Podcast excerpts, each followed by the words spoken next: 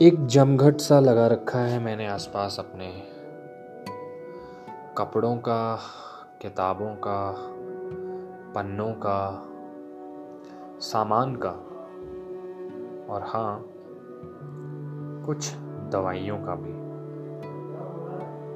या यूँ कहूँ कि यह जमघट इन आसपास दिखने वाली चीज़ों से कहीं ज़्यादा मेरे विचारों का है तो गलत नहीं होगा।